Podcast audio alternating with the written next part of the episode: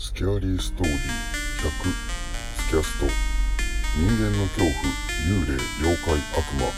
科学では紐解けない不可思議な話など。そういった怖い話を読み解いて自分たちでも創作怪談を作って朗読してみようという内容です。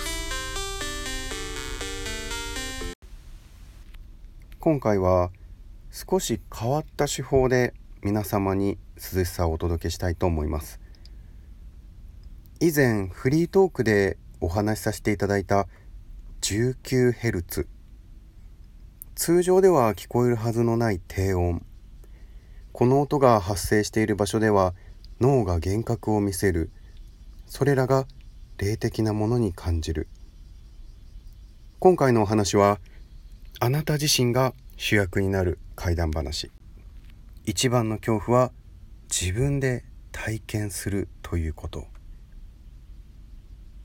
19Hz の音を聞いて何も起こらなかった音が聞こえた。そんな方はまだ運が良かったのだろうか。珍しく聴力のいい方だったのだろうか。もしこの音を聞いて何かしら不思議な体験をしてしまったらそれでは自己責任でお聞きください。